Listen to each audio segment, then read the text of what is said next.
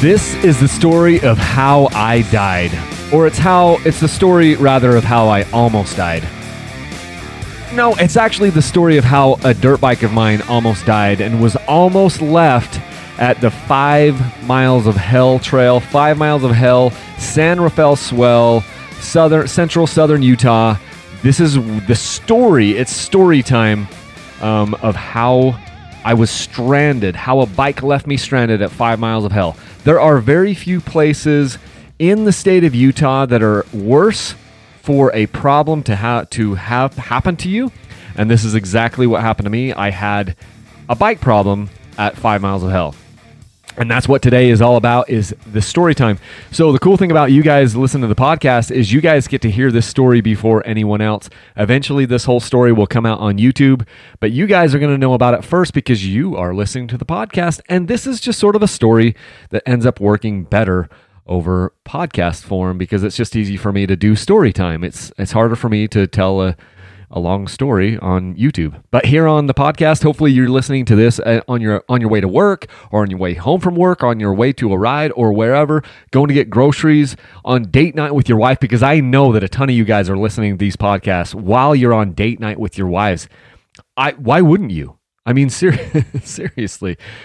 I digress. So, here is the story of getting stranded at 5 miles of hell I guess it was last week. I think it was last week. So it all starts with the 2019 KTM 300 XCW. This is the long-term test that I'm doing on this bike. I decided at some point that I was going to keep the bike for at least 100 hours and see if the sucker blows up, see if the oil pump stops working and it stops running.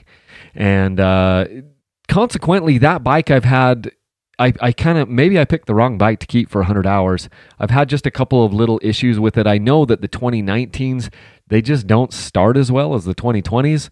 I know that because I've got multiple 2020s that I'm playing with. I've got two of them here, and I have other buddies that have them. They all the, the 19s just seem. I'm kind of over the 19s. The the 19 TPI bikes, um, they're good, but they're not as good as the 20s. So they have continually improved them. But this was the 2019 KTM 300 XCW that I said I would keep for at least 100 hours. I might keep it longer than that. Um, I'm not exactly sure right now. As of this, as of today, I think it's got between 78 and 80 hours on it. As of right now, I'd have to go out and look at the hour meter, but I think that's where it's at. And this is also the bike that didn't run perfect. It ran really, really well, but there was always kind of like this little section of the RPM range where it felt like it was still warming up. And I had a ton of fun on the bike and I had new suspension on it and it was good and it was balanced and it was everything. But as I rode it more and I got I got closer to the 40 hour mark, I was like, I want this bike to run perfect like the other bikes that I'm riding. And it just didn't quite run perfect. And so I installed a get ECU on the bike at about 45 hours and then the bike was running great again. It kind of tuned out that uh, little that excuse me, that little weird spot in the RPM range. And I'm like, look, I've got so many other things I got to do. So I give the bike to Sam Oldham, my buddy, uh, at about 50 hours. And I say, hey, just go dump some hours into this thing, okay? Because um, I don't have time to do it. So he did, and he just, and we were just abusing the bike. I was, I was riding, it was my hard enduro bike. I was just taking in rock gardens, and we were taking it to um, these nasty places here in Utah and just abusing the bike, really. Just hard, long term type torture test type stuff. And then Sam took it and he did more of that. And then he gave the bike back to me. I asked him to give it back to me at about 75 hours and I cuz I wanted to do some maintenance on the bike. I knew we kind of wanted to go do 5 miles of hell and I wanted to do a, a few things to the bike. I wanted to put um, a radiator fan on it because I'd been putting that on my other bikes and this bike should have had a radiator fan on it before. Um, so I wanted to do some maintenance. Um, it had had our hard hours and I wasn't going to do anything motor like major motor related but just wear items and things like that so uh, we we did a full um, swap of the oil and the seals in the suspension components um, I had Kevin Egbert down at Moto Experts do that for me. We, I'll have a, a I did kind of a promo video for him on Facebook and Instagram, but I'll do, uh, I've got a full on video that will be coming out saying, hey, Kevin, what did we do and why did we do it? And should people be thinking about this, you know, sus- servicing their suspension more often? And I think we should. I'm probably putting my I'm definitely you know going too long on my suspension oil. Anyway, so that'll come out. So we did a suspension uh, kind of upgrade on it, not upgrade, but a, a service. And then I did a gear oil change on the bike because it needed it. I had done it like around 35 hours. and it had had 40 hours since that time. So I did a gear oil change. Um, I obviously replaced the air filter, cleaned the air filter. I put new grips on the bike because they were pretty bad. I bled the front brake um, because it was kind of squishy, and so I bled the bled the lines on the front brake. I never really did get it uh, working as as good as I wanted because it's still a little squishy. Um, maybe I just don't know how to bleed brakes good. That, that could totally be it. But I also installed new brake pads because they were pretty worn down um, on the front of that bike. I, again, I told you I installed the radiator fan, and I had to do that twice because I used a Tusk radiator fan first, and it didn't work. the the um, the the uh, thermostat on that stopped working immediately after one ride, and so I had to replace that and get like the Trail Tech um, fan kit for the bike. So I had to do that twice. In that process, I replaced the coolant. I put engine ice in the bike. I think it actually had engine ice in it before. Um, based off of the color, but I, I, can't remember now. I put new bar ends on the bike uh, because they were all beat up from just getting slammed down. Believe it or not, it still had um, the stock uh, levers on there. As hard as we were riding the bike, I hadn't broken a lever. I had bent one of them, and then I kind of bent it back, and so I put a new clutch lever on the bike. Um, it still has the same stock handguards. They haven't broken off. They are beat to crap, but they haven't broken off, and we I hadn't broken a lever either. So replaced uh, the clutch lever, replaced the rear fender because it was completely hammered, just absolutely hammered. And so we replaced the I replaced the fender with an old XC, not an old XC, but like probably a 2019 XC fender that I had just kicking around there. Um, cleaned the bike up a lot, and I actually even just replaced the spark plug. I pulled the spark plug out, and I'm like, this this bike is getting plenty of fuel. um, it's it's definitely not lean anymore because the spark plug was pretty black you know, and it had gone about 72 hours or something. 75, 70, 70 hours somewhere on that spark plug. And I'm like, you know what? I'm taking it down to five miles of hell in just a few days. I'm just going to replace the spark plug. Uh, so I'd done all of this maintenance on the bike again. It wasn't anything to do with like the motor, the top end, the oil pump, or anything. It was just wear items, bar ends, and grips, and you know, working on my front brakes and blah blah blah, just to make sure that everything is up to snuff. So then we're going to go down and do five miles of hell. Now, five miles of hell. It's funny. I've I I had never done the whole trail, and I still haven't, because that's what this whole thing is about: is getting stranded at five miles of hell. I had done. Um, I went down the first time I went to Five Miles of Hell. I was camping with my family in San Rafael Swell area, and I'd heard about you know Five Miles of Hell and the Red Trail and the Blue Trail and all this stuff over there. Um, and I wanted to go check it out. So I I just went there totally alone. I go over to the place where the sign is, to the five miles of hell sign, and I go and start going down that trail. And I, I don't know, I went down half mile or so, who knows. And then I just realized this is not smart because I am alone. No one on Earth, on planet Earth, knows where I'm at. And so I decided I, I would live to do that another day. And that and that was early, that was five, six years ago. Um, then I went back a couple years later with uh, Sam, and I was like throwing up. We went, we were camping down there, and I wanted to go do. We we kind of wanted to do five miles of hell, but that day I was on a 2015 um, 300XC, and I just didn't feel well. I was near vomiting and everything, and so we decided to just go out and do the red trail and the green trail and the blue trail and all those other trails. And so we did those, and and they were fun. Uh, I didn't think it was super challenging. There was a couple little spots here and there, but uh, we just had some fun. And then I hadn't been back. Ridden a lot of other places, uh, but hadn't been back to Five Miles of Hell. So we wanted to go do that. And the trip was going to be we were going to have um, Tyler there um, and Sam there. So we wake up early and everybody meets at my house, and we just pull my trailer down there. Um, Sam was going to ride, or Sam did ride the 2020 Beta 200 RR, which actually did really, really well down there. Uh, Tyler was riding his 2020 KTM 300 XCW TPI, which is an incredible bike.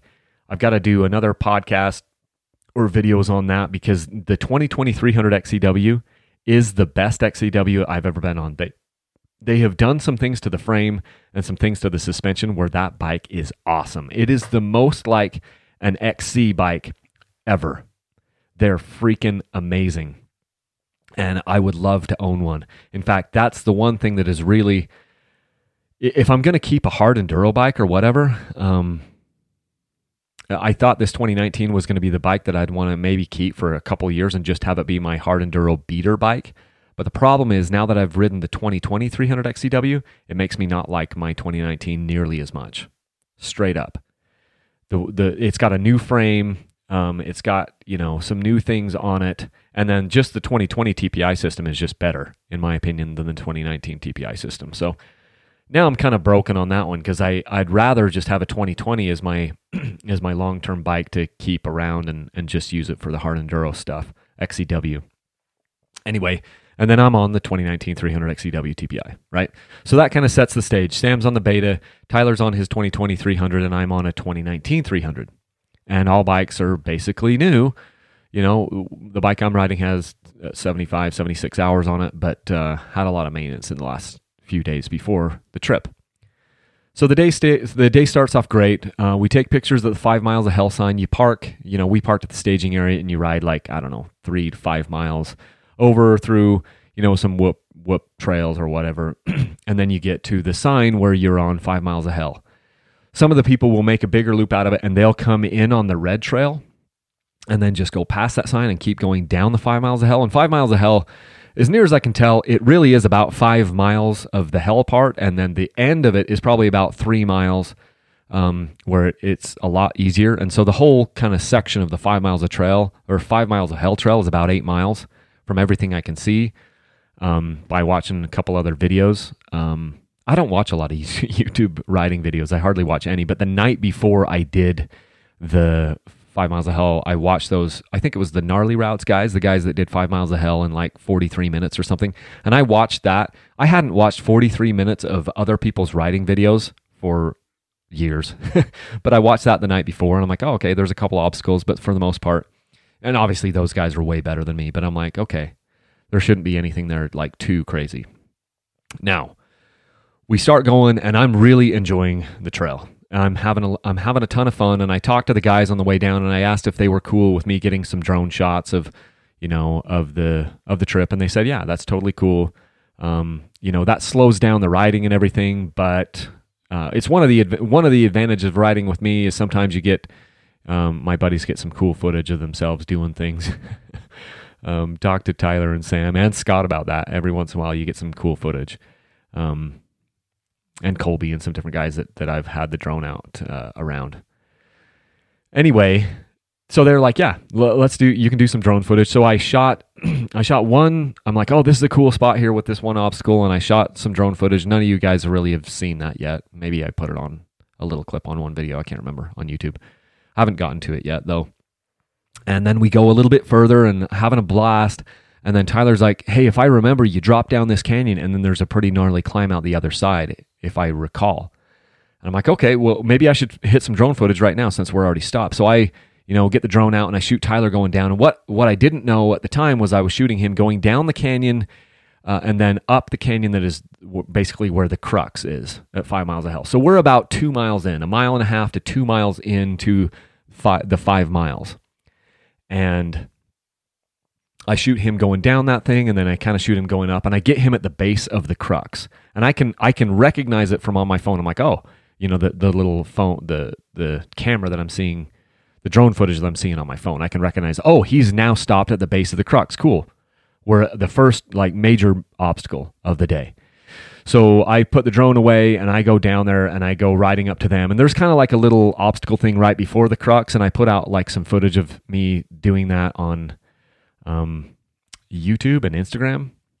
Not YouTube, on Facebook and Instagram. I put out a little bit, a, a little thing, a little two minute video or one minute video of me doing that. And I'm seeing everything for the first time. And, you know, and there was this one section I tried to climb up it and I didn't have enough speed and I was about to wheelie over and I basically just skid down. And the bike is a little bit upside down, you know, and I was frustrated. I wanted to go back and do it again, but I thought, you know what? we've got the rest of the five miles of hell trail. I don't know exactly everything I'm going to see. I don't want to blow my wad here. I'll just uh, live to fight another day and I'll come back and I'll try to clean this section the next time. I'll know it's here. I'll know it's coming up and I'll try to clean that section.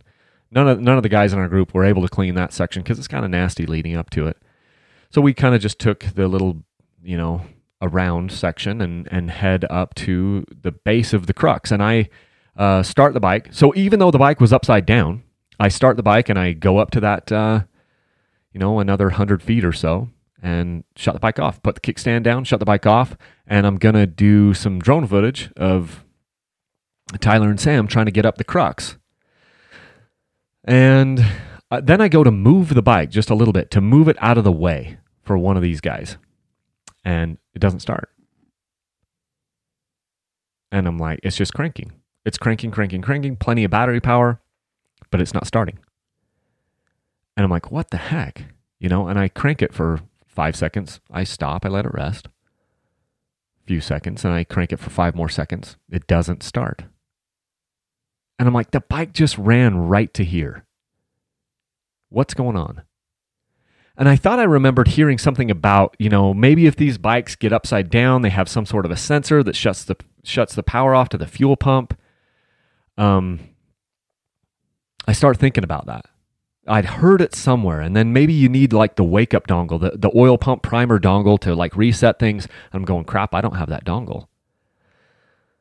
Is that what is that what the problem is? I don't know. So we start kind of tinkering with things. One of the first things I did right away was to start looking at fuses. And I could tell that the oil pump wasn't, I mean, the fuel pump wasn't running because you couldn't hear it anymore. When you hit the starter button on one of these TPI bikes, you get to hear the, the fuel pump right away. Boom, you can hear it pumping and priming up the system. That was no longer happening. So I'm like, oh, it isn't a spark issue, it's a fuel issue. I don't have the fuel pump. There's no power to the fuel pump. Maybe my fuel pump went bad, but I'm going to check fuses.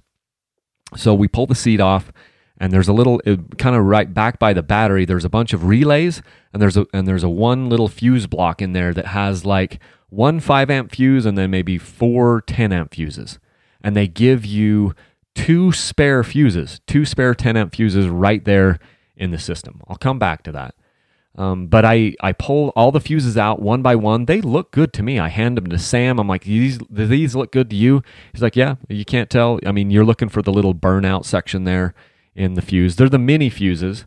Um, it's not like a full size fuse that you'd see in a car. There's there's like three sizes of fuses. You've got a full size fuse, you've got a mini fuse, and and I'm talking about the blade fuses, the blade style fuses. And then you've got like a mini mini one. Well, these were the mini blade style fuses and they they all looked good to me. I couldn't tell that there was any problem, so I put them all back in, and um, bike still won't start. There's still no power to that thing. So I'm wondering, did my fuel pump go out? That was the first thing we thought. So we decided, well, we've got this other bike here.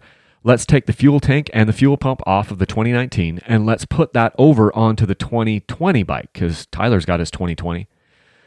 Well, the the way that the wiring works and the way that everything kind of sits together, you can't um, you can't bolt up and and get everything to connect. You can't take the 2019 and connect it all um, nicely over the 2020. But if we held things just perfectly, we could get the wire on his, uh, you know, the power wire on his bike, his 2020 bike, to clip into the power connection on the 2019, and we could get the the fuel petcock to uh, you know connect the fuel disconnect to connect to his bike. And if we held it just right weird like off to the side we could get my fuel tank and my fuel pump off the 29 we could get it to start tyler's bike so it's like okay well we know that the my fuel pump is good. It isn't that my fuel pump has gone out. And since the fuses are good uh, we're now going to may, maybe it's the maybe we're having an ecu problem you know? So maybe my get ecu has gone bad or something.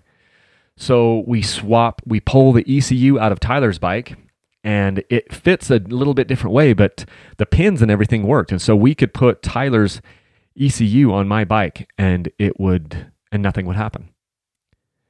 You know? Um, so we're like, well, that the ECU didn't solve the problem. And what we could tell is that my fuel pump was good, but it just didn't have power.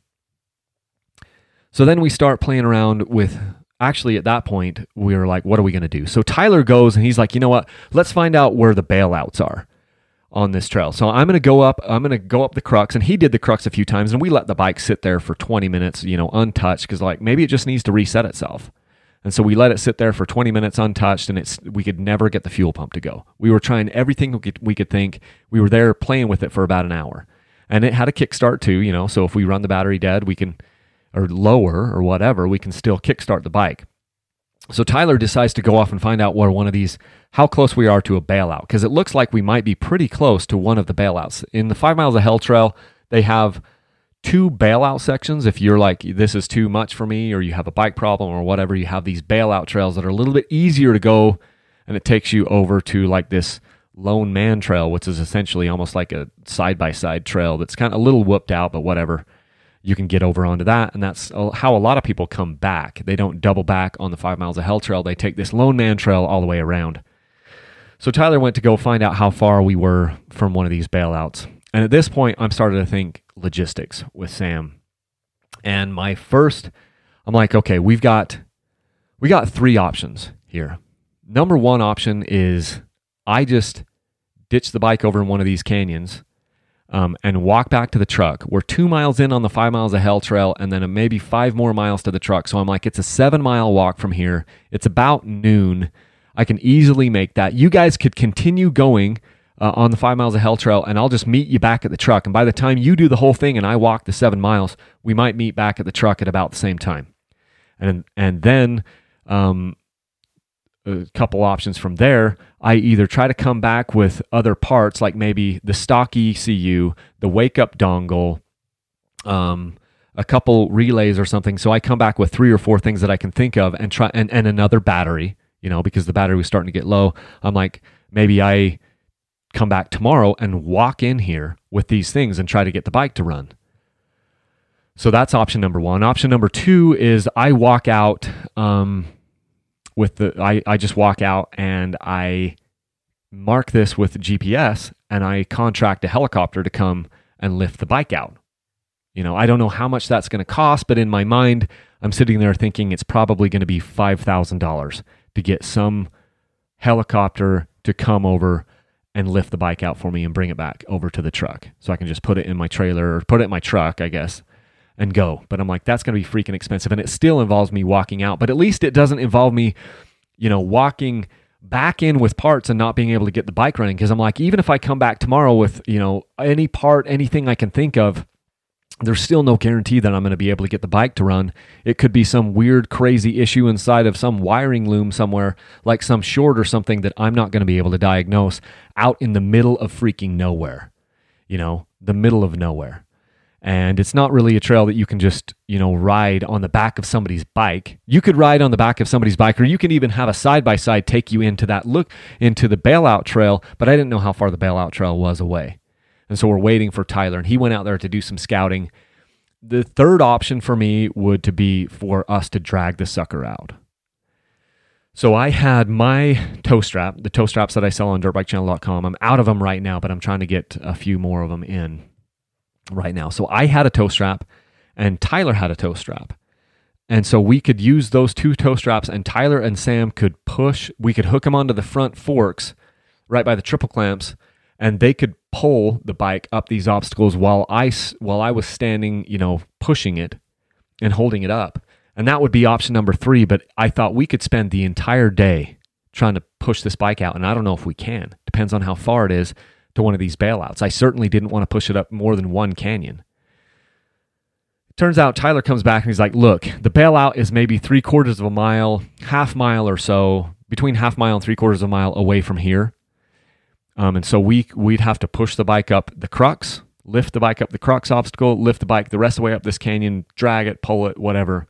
And then once we get up towards the on the bailout trail, then we could maybe tow it with my bike. So he's like, why don't we do that? And I was not in favor of it. I was kind of at a down point. I'm like, no, dude, I don't want to. I don't want to ruin the entire day. Why don't you guys just keep going, and I will walk back, and then I'll come back and I'll I'll decide at that point. I'll start calling around and decide at that point if I'm going to come back and try to do it and blow an entire day coming back here with no guarantee that I can get the bike to start, or if I'm going to contract a helicopter. I'll make some phone calls and try to really figure out how much that would that, that would cost. But Sam and Tyler, being the good friends that they were, that they are, um, they're like, well, let's just try. Let's just see how hard it is to get it up to this hill and see if we can get it out. If we decide that this is not possible, um, then we can ditch it somewhere and you can come back and get it at some point. So we're, so they talked me into that. even though I'm kind of I don't really want to do that because I'm like there this this might be a nightmare. And to be completely honest, if we were another two miles in or another mile in, like kind of right in between those bailout sections where we would have had to drag the bike two or three miles or two miles until we could get to a bailout, that was not going to work. Even if we would bend down like two more canyons, there's no way it was a crap ton of work, but we decided to lift the bike up the crux and lift the bike up this ledge and lift the bike up that ledge and do this stuff. And then we got it to, and it took us a couple hours um, to just start dragging and pushing the bike like that. And it was, it was a lot of work. It was a heck of a lot of work. It was a hell of a lot of work on five miles of hell, right? And it wasn't fun. It was one of the worst experiences I've had on a dirt bike. Um, it, it wasn't like it was a horrible thing because then we we got the bike up to a spot where we could start dragging it with the tow strap. And so what we do is we hook, uh, you know, hook hook the strap on my left foot peg, hook the other strap on Tyler's right foot peg. That's kind of the best way that we found to do this. And then what you have to do is you you your job on the back is to try to keep the tow strap from getting wrapped up in the in the pulling vehicle's rear wheel you know, and so you've got to stay off to the side. Well, we're on a freaking single track trail. It's a bailout trail, but it's still, in a lot of ways, it's more of an intense trail than most people ride in the country, and it's the bailout trail. And now we're dragging someone. It's one thing to tow someone down a dirt road, which we've had to do before because, you know, somebody ran out of gas or something. But this was not a dirt road. This was a single track bailout trail that isn't like the easiest trail in the whole world. It was it would be a ton of it's a ton of fun to ride it for me, but that sucked getting drugged behind the thing. I dumped the bike a couple of times because you're going around turns, you're going around trees, you're going up obstacles. And when we'd go up an obstacle, both of us would jump off the bikes and push them. And so Tyler would be pushing his bike um, on one side of it. I'd be off on the other side of my bike trying to push it up these obstacles. And, and that 300 XCW was a freaking workhorse. I couldn't believe how much it could pull and how I mean it was a crap ton of work to pull that thing out to have it towed out, but it was so much less work than it was when we were just pushing the bike and you know with the three of us. And but it was so much work. It was so much work to keep the bike cuz I'm getting, you know, ripped apart by trees and there are these rock things that are going. You know those you know those uh you know those rock like people will stack up rocks you know, where they'll uh, put like six or eight rocks stacked up on top of each other to mark trails or whatever. Well, there was one of those, and Tyler was trying to make his way around the thing, and I'm trying to keep the tow strap, and he's in like first gear, but he's going like maybe maybe five, six, seven, ten miles an hour, and he kind of makes a turn around one of these things, and I'm seeing those one of those rock piles stacked up, and I'm attached to him, and I go whoa, you know, and he doesn't hear me, and I don't have a choice. I either I either, you know, take the same line that he did and at this speed, the tow strap is going to wrap around his wheel and we might snap it. And then what? I mean, we had a backup, but I didn't want to break anything else. Um, so I decided to take the wide line around those around the rock pile, which then meant the tow strap had to go right through the rock pile. And I'm telling him to stop because I thought like something bad was going to happen, like we were both going to we were both going to go down and, and the tow strap was going to break. And what was funny is the, is the tow strap. I'm watching this whole thing happening in like slow motion in my mind. And the tow strap just cuts through that stack of rocks like a hot knife through butter. And Sam is right behind me on the Beta 200, and he's watching the whole thing play out too. And he's like, "Oh crap! Oh crap! Oh crap!" And he's seeing it happening. Happening. Tyler doesn't know what's happening. He's just trying to keep our momentum because we're kind of in a sandy, rocky area, and he's just trying to keep going. And he's like, "Whistle or yell or whatever if, if you need me to stop." And I.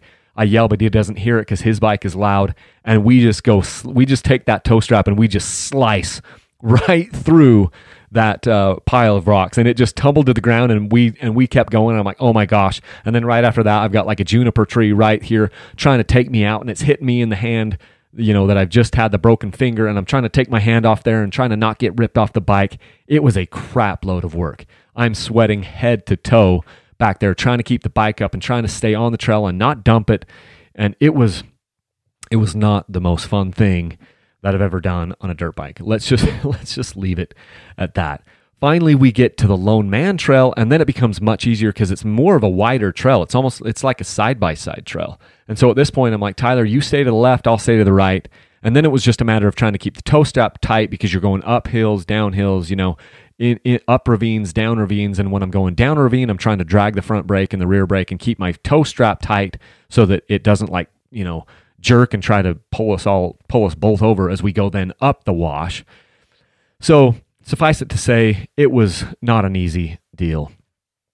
And we get back to the truck. It took us hours and hours, you know, many, many hours to make this work. And we get back to the truck, and I had brought an extra bike. I'd brought my 2020 300 XC, uh, the giveaway bike. I had brought that because I just had this funny feeling the night before when I was putting everything in the truck. Call it intuition, call it whatever you want, but I had this feeling that something was going to go wrong. And so I brought a backup bike. You know, it's easy if, if we're going to bring the trailer anyway to put three bikes in, it's just as easy for me to put four bikes in as three. So we put, you know, I put I brought a backup bike and I think I know why. Because we got back to the truck and you know, and we were even talking about that when we were out there on the trail. We're like, look, if we can pinpoint it down to one of these issues, like if we can pinpoint it that it's the fuel tank or it's the fuel pump or it's or it's this relay or that relay or blah blah blah, then Tyler or Sam can rip back to the truck. They can strip it off of my 2020 in the in the in the truck or in the trailer and bring that part back and then get this bike out. That you know, so we were thinking of all these things. So I had this backup bike here in the in the trailer, knowing that I might we might be able to use it for parts or whatever else to get this bike out, but we could never figure out how to make the bike run. And while we were even messing with this before we started the towing, we were we were already pulling the bike up the cliffs and stuff. And then we met some guys uh, from the Gold Creek Lodge up in Idaho, and they were coming down kind of as a last hurrah trip. Met some really cool guys there, and even one of their mechanics was trying to help us. He was trying to help us with relays, like let's pull this relay out of Tyler's bike and let's put it in your bike. And so we're swapping relays around and doing all this stuff, and we could just never get it to work. So we get back to the truck and I'm like, hey guys, let's eat those Subway sandwiches that we brought with us and let's do just another quick little ride before the sun goes down because I certainly didn't get my riding fill, you know, and they were cool with that. So we ate, you know, part of our Subway sandwiches and then I jumped, we gas back up. Not that we really needed to put any more fuel in the bikes because we didn't use that much fuel. But then we went back over to the five miles of hell starting point and then we went right down the red trail. We go down the red trail for a ways and we're just losing light and two of the bikes had headlights, but I didn't have a headlight on mine, and I didn't have a map uh, to show exactly where we were, as you know how far. And so they were like, maybe we better just turn around now and head back to the truck. So we did. And so it wasn't like a, a total bust of a day because we did get some riding in and we did have an adventure um, that um, probably not soon forget because it's one of the worst places to have a bike problem in the state of Utah. It wasn't the worst place because it could have been worse if it would have broken, you know, 10 minutes before or maybe 10 or 15 minutes after, um, it would have been worse, you know, and, and I probably would have had to helicopter the bike out. So I bring the bike home and I get it cleaned up. And then early this week, I took it into a dealer. Took it into a dealership because I'm thinking this is going to be some crazy wire thing. Um, and I'm going to let them kind of troubleshoot this. So I take it into the dealer and I call back the next day and they say, Yeah, we got your bike fixed. I go down there and I ask them what the problem was. And they're like, it was a fuse. And I'm like, you've got to be freaking kidding me. I checked the fuses. I checked every fuse I could find on the bike. Can you show me where it is? So the tech shows me where it is, and it's right in the same place. It is the same fuse block that I went to very, very first. It was the first thing that we checked on the bike. But what happened was, I'm like, well, did you use them? How did you know one of these fuses was bad? Did you use like a test light or something? He's like, no, I just pulled them out one by one. And this one fuse here looked a little milky to me. So I grabbed one of your spare fuses in this, in the fuse block, put it in there, and boom, bike started because I had charged the battery. When I brought it home, I charged the battery and I took it to them with a fully charged battery. And he's like, Yeah, as soon as I put that fuse in there, boom, the bike started running. And so then I just gave you an extra backup fuse in here and uh, and then I put things back together, and you're good to go. And I'm looking at him, and I'm just I'm sick. Like I have this pit in my stomach, and I am sick. I'm like, holy crap! I can't believe I screwed that up so bad. I don't know why the fuse went out, but fuses sometimes go out. The thing that made me so sick about this is it was the very first place I looked because it is Occam's razor. It's like, what's wrong? Let's look for the simplest possible answer. It could be a fuse. So that's where I went first. I looked at the fuses. They looked fine to me. I gave them to Sam. They looked fine to him. Neither one of us are full time mechanics. But this full time mechanic was like, that fuse looked a little uh, a little milky to me. So I put one of the spares in it and I'm like, I had the solution in my hand. I pulled up right now the fuse. It's a it's a 10 amp mini blade style fuse. Right now on Amazon, I'm looking and you can buy a 50 pack of those things for $6.88 and it's free delivery because I'm a Prime member. So, what that means is if I take 50 fuses, or if I take the $6.88 and I divide it by 50 fuses, it's 13.7 cents. Let's round that up and say a 14 cent fuse was the difference between me possibly leaving that bike at five miles of hell or not. What I learned from that uh, experience is I'm going to start putting the spare fuse is in a bike. If I have that problem, and I've been riding now for 10 years, and this is the first time I've ever been stranded. And yes, it happened on a TPI bike. It could happen on any bike, any EFI bike, any bike. You know, these bikes are getting more complicated. And yes, because it has a fuel pump, it's more complicated. It's got it's got all these different circuits and everything. And they, so they got fuses in there, and the thing, the fuse popped and left me stranded. And I had the fix in my hands right there in the fuse block the way that the, the, way that the mechanic got the bike to run is he took one of the fuses that I had all along and stuck it in. Boom.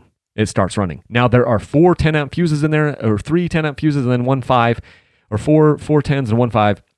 The point is, um, if I would have just started systematically taking one fuse out and putting the spare fuse in, it would have been it would have either started on the first time, the second time, the third time, or the fourth time because it's a it's deductive. It's it it was there. I would have started the bike and we would have been like, "Huh, that's weird." I hope that it doesn't pop another fuse and we would have continued to go. And I don't know, there could be a ghost. I mean if it pops the fuse again, then I'll know there's some there's there's some funky thing. When fuses pop, it's because, you know, something is pulling drawing too much power and it pulls too much power through that circuit and it blows the fuse. The reason why fuses are there is to protect the other components so you don't burn up a relay or you don't burn up a starter or you don't burn up a transistor or whatever or a pump it's there as a failsafe. And it something happened and it pulled too much power or maybe that fuse was just bad. It wasn't it didn't have the right solder on it from the factory. Who knows? I i don't know. But what i do know is i almost left a $10000 dirt bike in the middle of nowhere in the middle of 5 miles of hell because of 14 cent fuse. Dude I'm sick. I'm sick even telling that story. But at least I learned something, which is like, look, you can't always, it isn't always obvious that the fuse is blown. I told that to my, I told the story to my dad. You know, he's, he was a long time auto mechanic and he's like, yeah, I, I just use a test light. Maybe you should take a test light with you. And I'm like, well, I'm, t- I'm carrying so much stuff with me. I, I don't want to have to carry a test light. The fuses are there. No, so maybe I should bring some extra fuses with me and just put them in my tool pack. That might not be a bad idea. But the fuses that you did have, I did have two spare fuses with me. And the, the dealership just dumped another one of those 10 amp fuses in, put it in the spare spot, spare slot, and gave me back the bike. So then I brought the bike home and I kind of put the relays back and hung the relays back up on the hangers, which they are kind of under the airbox or in the airbox and everything. And and I put my uh, get ECU. I hooked that back down. I wire tied everything got everything kind of put back together. Um, and and it's sitting in my shop, and it's got just uh, just shy of 80 hours on it, and I'm gonna go ride it again. And we're gonna put you know push it to at least 100 hours. So I nearly lost. I was stranded on that bike at five miles of hell, and I nearly lost it, or had to just come back with a helicopter and and get it out. And who knows how many thousands of dollars that would have been all because of a 14 cent fuse. Holy crap. So guys story time the moral of this story is be smarter than me and start putting some of your spare fuses in the bike. If you have a similar problem where your bike isn't going to start maybe it's yamaha honda ktm husky whatever um, if it's an efi bike it's going to have fuses and you probably have the spares with you. You should check and see if you have spares. And if you don't have spares, put them in your toolkit um, because that might be the difference between you walking out or riding out. You know, we were in a situation where we could drag me out, but it sucked. That was not fun. And it all could have been avoided if I had just thought, you know what? Instead of just looking at these fuses, I'm going to start plugging my spares into each one of these slots one by one, and the bike would have started because that's how the tech at the dealership started it. He used my fuse, started plugging them in, and it started. So that's the story time, guys. Um, this story will come out in a much more condensed form on YouTube later uh, to kind of let everybody know because I'm not hiding anything. I don't. Uh, what I will say is, you know, 90% of the things I do don't ever make it to YouTube. But if there's something, if, if there's a major problem that I find or I screw up, I'll tell you guys. You know what I mean? I can't tell you everything that I do because um, I'm only putting out a video every other day and a lot of things happen to me, you know, so I don't put everything on YouTube, but, but I, if I if I have warts or whatever, I'll show them to you. And so I'm going to show, hey, look, this bike, it was part of the long-term torture test, and I blew a fuse, and I was such a moron, I didn't even know it, and had to drive drag the bike back. So yeah, this is a this is a uh, symptom of the bike becoming more complicated. Because here we had we had well we had two TPI bikes with us. One of them was totally fine. The Beta was a carbureted bike. It doesn't have a fuel pump. It you know it's got a carburetor. It doesn't need a fuel pump. Only the EFI bikes need these fuel pumps. And uh, that bike was fine. The Beta was fine. It, it didn't have any problem starting. Of course, neither did Tyler's KTM, and neither neither did my other KTM. But the point is this: they they become more complex, and we need to kind of adjust how we think about things and how we prepare for things, and how we troubleshoot things. And I failed.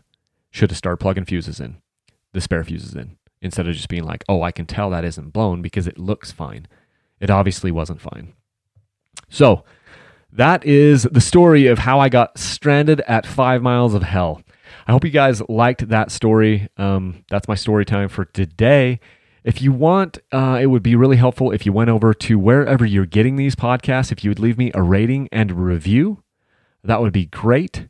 Um, also, if you want to support me, you can go over to Patreon. You can support me that way. You can uh, get involved with the dirt bike giveaways that we do, all those things. This is how I'm supporting my family now with this dirt bike channel thing full time. If you have topic suggestions for these podcasts, people are emailing me all the time, and I, I've got a big long list of podcast topic suggestions, which I thank you guys because now I kind of know if I'm going to go to re- record a podcast, I kind of just look over the list and whatever I'm feeling that day, or if I can get an interview with that guy or an interview with this person or whatever, that's what I do but I'm using those topic suggestions that are coming in from you to help me know um, help me know what I want to talk about. So thank you so much for those suggestions. It really, really does help out. I also just want to say thank you for all of the people that are supporting me because yesterday, and I put a post up on social media. Yesterday, I was riding the beta up uh, up in the mountains. Um, yeah, I, I, can still do some mountain single track stuff on the beta uh, here, even though we're in the middle of November and I was just kind of overwhelmed with um, gratitude because the guys that are supporting me and making this possible. That was my office yesterday. My office was up in the mountains riding a dirt bike, and yeah, I filmed some stuff for the eventual review, which I'll which I'll do on it, and I filmed you know some more point of view riding footage on the bike. But the whole point is, my office was the mountains yesterday. My job was to go out and get film on a dirt bike. And the only reason that is possible is because of the people like you out there listening and supporting and dropping a tip here or there or buying a shirt or whatever. And I can't thank you enough. It's amazing, it's incredible that this works. You know, that at least it's working so far. I don't know how long it'll work, but it's working right now, just barely enough to support my family. I'm not getting rich because there's a heck of a lot of, of expenses with this. I look at the gross money that's coming in, and then I look at the, the, the expenses that go out, and it's there's a there's a lot of expenses, but it's been fun and it's been an adventure. And I just wanted to thank you guys for supporting me and and helping to make sure that that uh, help make it help make that possible. So remember, guys, wherever you go, let's go ahead and leave a single track. That's all I've got for you. So we'll catch you in the next podcast. See ya.